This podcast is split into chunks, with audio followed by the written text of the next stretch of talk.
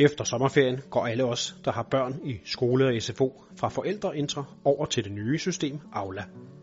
Derfor skal du senest den 15. april have oprettet et Unilogin, som giver dig adgang til hele Aula med kun få klik. Det betyder, at du som forælder ikke skal holde styr på flere logins til forskellige indgange, men nu kun skal have et universalt login, uanset om dine børn går på en eller flere forskellige institutioner. Hvis du ikke allerede har oprettet et Unilogin, kan du gå ind på dit barns skoles forældreinteresside og vælge Brug Unilogin, og derefter vælge Glemt brugernavn. Nu skal du have dit NemID klar.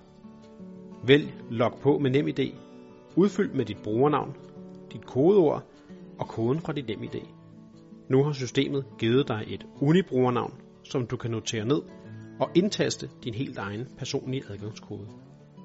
Du kan bruge dit Unilogin til at komme på forældreintra fremover, og efter sommeren er det dit adgangskort til Aula.